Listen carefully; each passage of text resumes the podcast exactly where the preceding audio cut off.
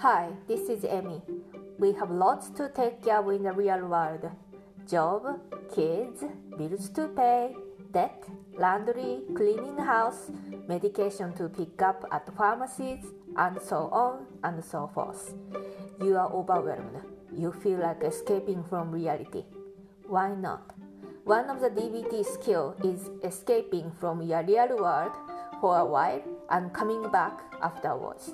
This is one way to improve your mood or help improve your mental health. Yoga, going for a walk, or jogging are the popular example. And you can add this podcast as your tool too. Japanese poetry by Amy is about Japanese poem. Why Japanese poems? No one care about it unless you are Japanese natives or researchers. That's right. Japanese poems are not related to your life at all. That's an escape from your reality. In this podcast, I'll not be deeply digging into technical terms or translation. We focus on fun, we focus on the beauty of poem. If you are looking for something completely different from your real world and something that doesn't cost any money, this podcast is for you. Japanese poem is called waka or tanka if it is formed about 31 letters. In this podcast, I will show you a wide variety of poems. Some will be ancient ones written in as old as the 7th century, or others will be very modern ones, such as those made in the 20th or 21st century. Ancient ones are called waka, and modern ones are called tanka. Same format, different name. Let's start from language before we dig into poem. In Japanese language, there are about 50 letters. Modern Japanese language has a bit more characters than ancient ones, but those 50 are fundamental ones.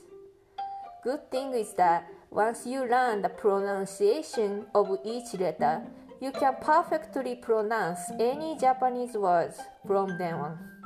In English, there is ambiguity in the pronunciation such that you pronounce one by spelling O N E, right? In Japanese language, that's not the case. Okay, we are finally here to read one poem. Let's start from a very famous ancient one. This poem is from a book called Ogura Hyakunin Isshu, and Peter Macmillan translated the title to 100 Poets, One Poem Each. I think this translation is very accurate and very beautiful. I like the rhythm of the title 100 Poets, One Poem Each. Ancient poems used to be read as if you are singing, so I will do the same. 春過ぎて 夏来たるらしい白鯛の衣を干したり天のかぐやま This poem is written by a female emperor and she says spring is gone and I guess summer has come. There are white clothes put up in a mountain that's called Amano Kaguyama. Amano Kaguyama is a mountain located in Nara, Japan. As you may know, Nara was a prefecture in Japan in the 8th century. Basically, what this poem is saying is that an emperor was looking at the mountain and she saw a white cloth put up. This is a symbol of summer in the area, so by seeing the clothes, she knows the summer has come. In spring, leaves sprout, and in the early summer, leaves are now vivid green. Whole mountain is vivid green in early summer, and there is a nice contrast between bright white and cross and the green. Summer in Nara is very humid and very warm. There are lots of deciduous trees, and leaves become beautiful green in early summer. Well, wait a moment. I have been questioning this poem since I came across this poem last year. Okay, when I read this poem, I assumed the emperor seeing the white cloth from a balcony in her house. Otherwise, she has to go and climb up to the mountain. It is hard for me to imagine that the emperor climb up to the mountain. As an emperor, she wears very heavy, beautiful, expensive dress. How can she climb the mountain? If we accept the assumption how large the clothes should be in order to the emperor to see the clothes from the house, the clothes should be very big or many many clothes should be put up. That's kind of hard to agree. At least when I was a high school student three decades ago, the poem was written slightly differently in textbooks. Maybe there are different versions. I'll sing again the version I was familiar with. 春過ぎて夏木にけらし白鯛の衣を干す町天の 家具山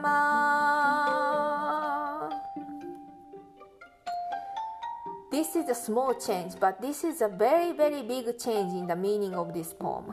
This version says, Spring is gone and summer has come. I was told white clothes were put up in a mountain that's called Amano Kaguyama. Also, this version says Natsu Kini Keru Rashi instead of Natsu Ki Taru Rashi. We have here two present perfects, and there is an emphasis of the arrival of summer. Yes, summer has come. That's what we can read.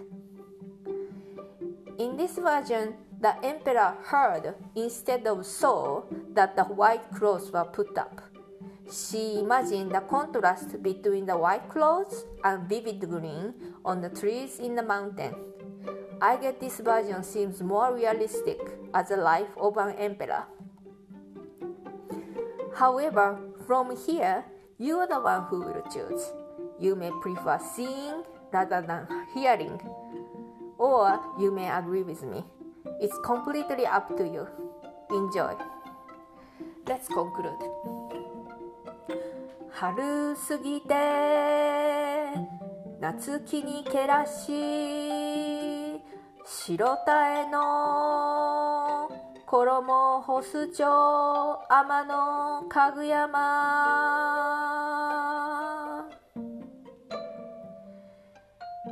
This is Emmy.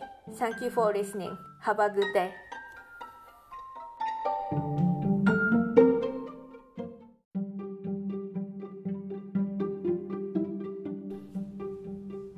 Are you overwhelmed? Do you feel like escaping from reality? One of the DBT skills is escaping from your reality for a while and coming back afterwards. This is one way to help improve your mental health. If you are looking for something completely different from your real world and something doesn't cost any money, this podcast is for you.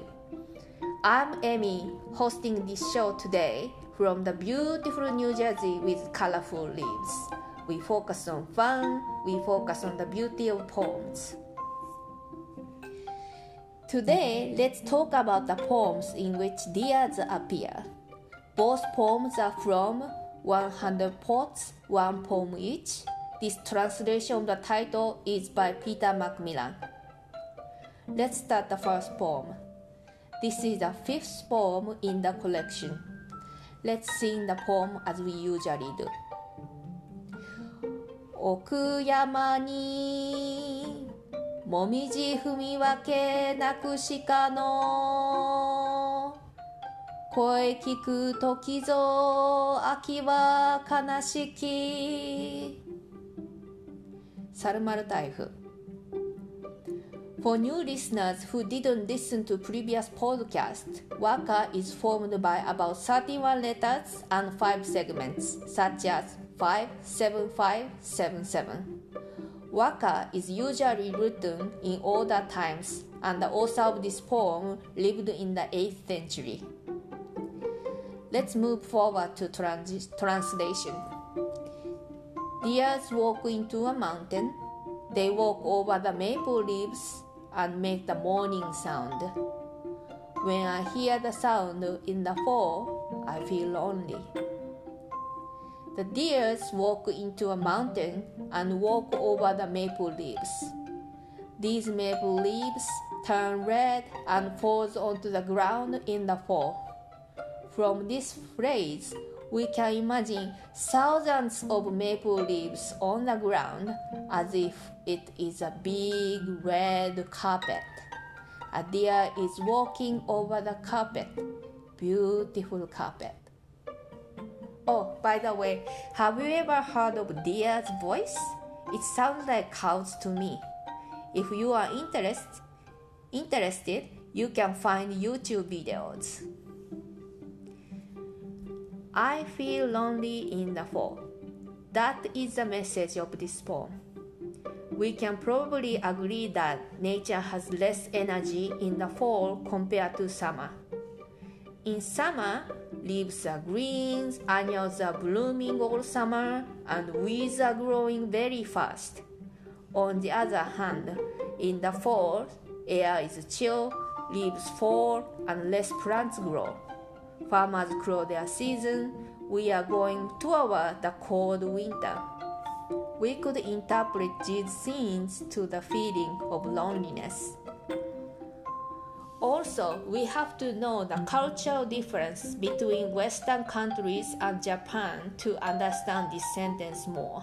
I mean, in Japan, there was no Thanksgiving or Christmas in the 8th century.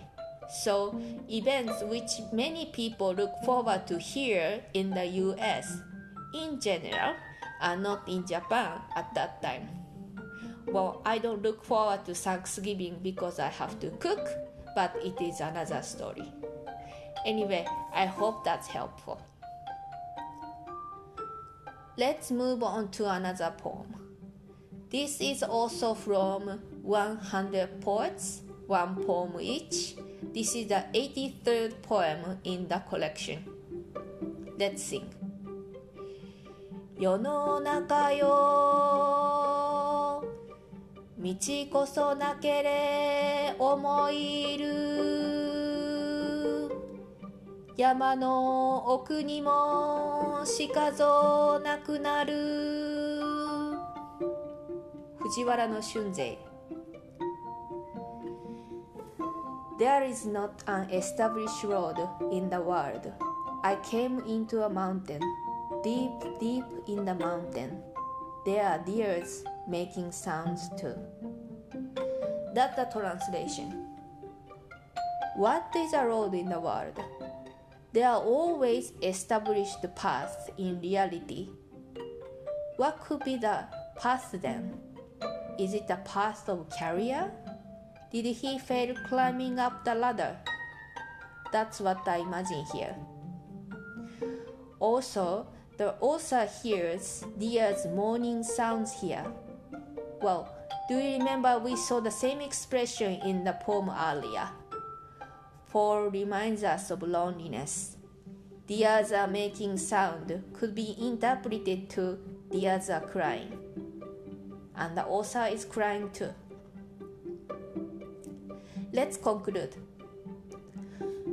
奥山に もみじ踏み分けなくしかの声聞く時ぞ秋は悲しき。サルマル台風世の中よ。道こそなけれ。